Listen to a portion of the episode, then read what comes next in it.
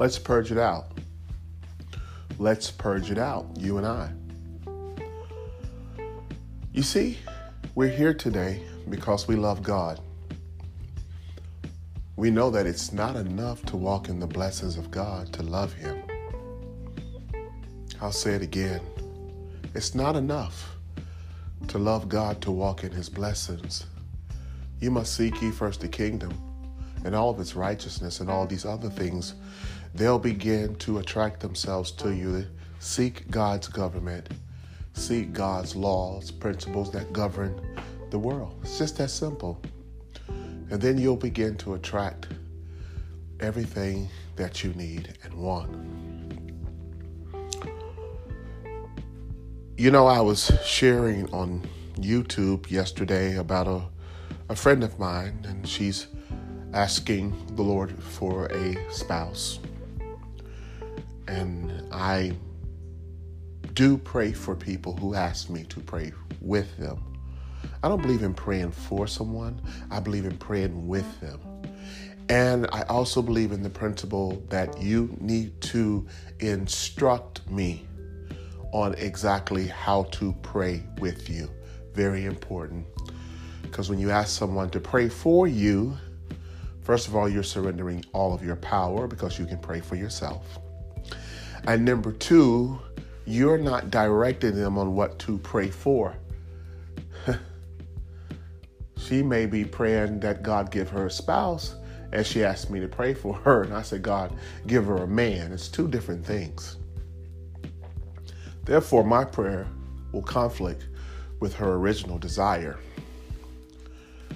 So, even in that hemisphere, I'm talking kingdom talk, laws, principles that govern things. And I want to talk to you about uh, removing the blockage that's stopping your blessing. My friend asked me to pray for her. And as I was going about my day after I prayed for her, the Lord came to me and said, I can't give her a husband because she has fear of men. She doesn't trust men. The Bible says that a virtuous woman, her his heart do trusteth in his wife. You see, a lot of people come to God, God Almighty, the Most High, and ask Him for things and one way or another, they find out that God is a king and he's over a kingdom and he has principles and laws and govern every that governs everything that he does. a lot of your prayers are not being answered because you're either praying wrong or you don't know how to pray or you don't know how to approach the king. Even in the natural, you can't just walk up to a king and just say whatever you want to say. There's a protocol. Some people would wait years to talk to the king to request a favor, and they had to wait until their turn. Even in the mafia, there's a protocol. There's a protocol of how things are done. Probably a poor example, but still. So, when the Lord shared with me that my friend couldn't get a husband from him, that's the key word from him, because of her fear, I wondered on one aspect, you know, why did why did he tell me that? And when I come to find out, he wasn't talking to her; he was talking to me, and he was giving me a powerful uh, revelation or spiritual law. Is that a lot of times when you are asking God for something, you are literally blocking the blessing that was already sent. God already sent her a husband. She just can't receive him because she's blocking him because of the fear and anxiety that's in her heart. And so I am in just ecstatic to share with you that fear and anxiety and confusion are artery blockage to you getting blessed. God already released the blessing, but you can't receive it. Your blessing cannot receive the oxygen that it needs because of your fear and your anxiety and your confusion, which in turn leads you to having to manipulate a person to be with you. You're full of hesitation, contradiction, and always got to have somebody else on the side to try to help you balance out your insecurities so you can't commit to one person. And so, what I understand is that these things have to be purged out. And it's not a one time thing, it's a continuous uh, therapeutic process of you consciously and with intention purging out your anxiety, your fears, and your confusion. For God is not the author of confusion, and God has not given us the spirit of fear. And so I'm here just to talk with you about in the last two minutes of how are you going to go about doing that? How are you going to purge? You're going to purge through devotion, getting in the Word of God, listening to the Word of God, and also spending time in meditation and facing yourself. In my personal walk with God, I've become very profound in facing myself. I I know in a near death experience they call it a life review.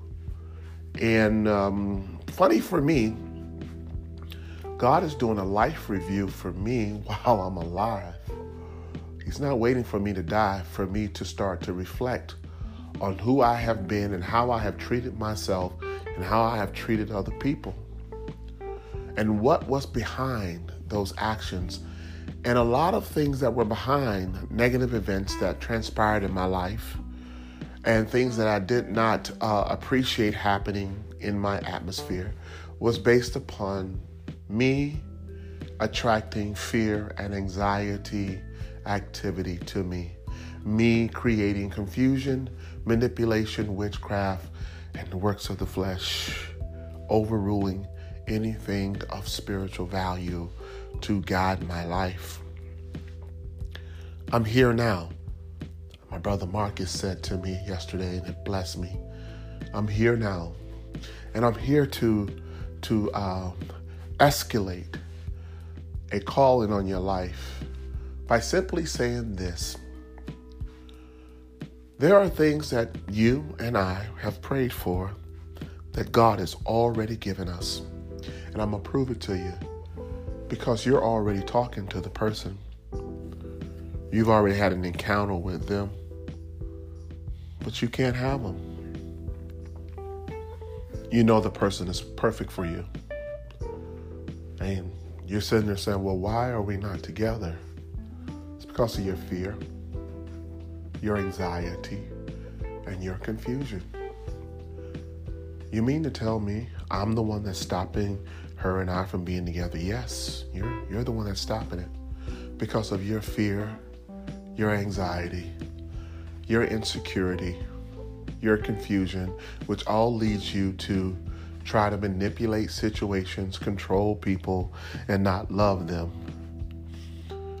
It leads you to a lack of respect towards other people because you have a need to manipulate and control the situation at all costs. And you know, when you want to manipulate and control someone, you do understand that it leaves very room for love because it's a full time job to operate in manipulation and control. And that full time job suffocates any love, joy, and peace in the relationship because, you know, you've already been burnt once, and you've been burnt once, twice, three times because of the same spirit that's operating in you. So, in closing, I'm going to share with you that the purge is what needs to happen. And once the purge happens, then you can receive your blessing. So it's time to clean up your arteries so that your heart can receive the oxygen and blood that it needs, which is love. Thank you.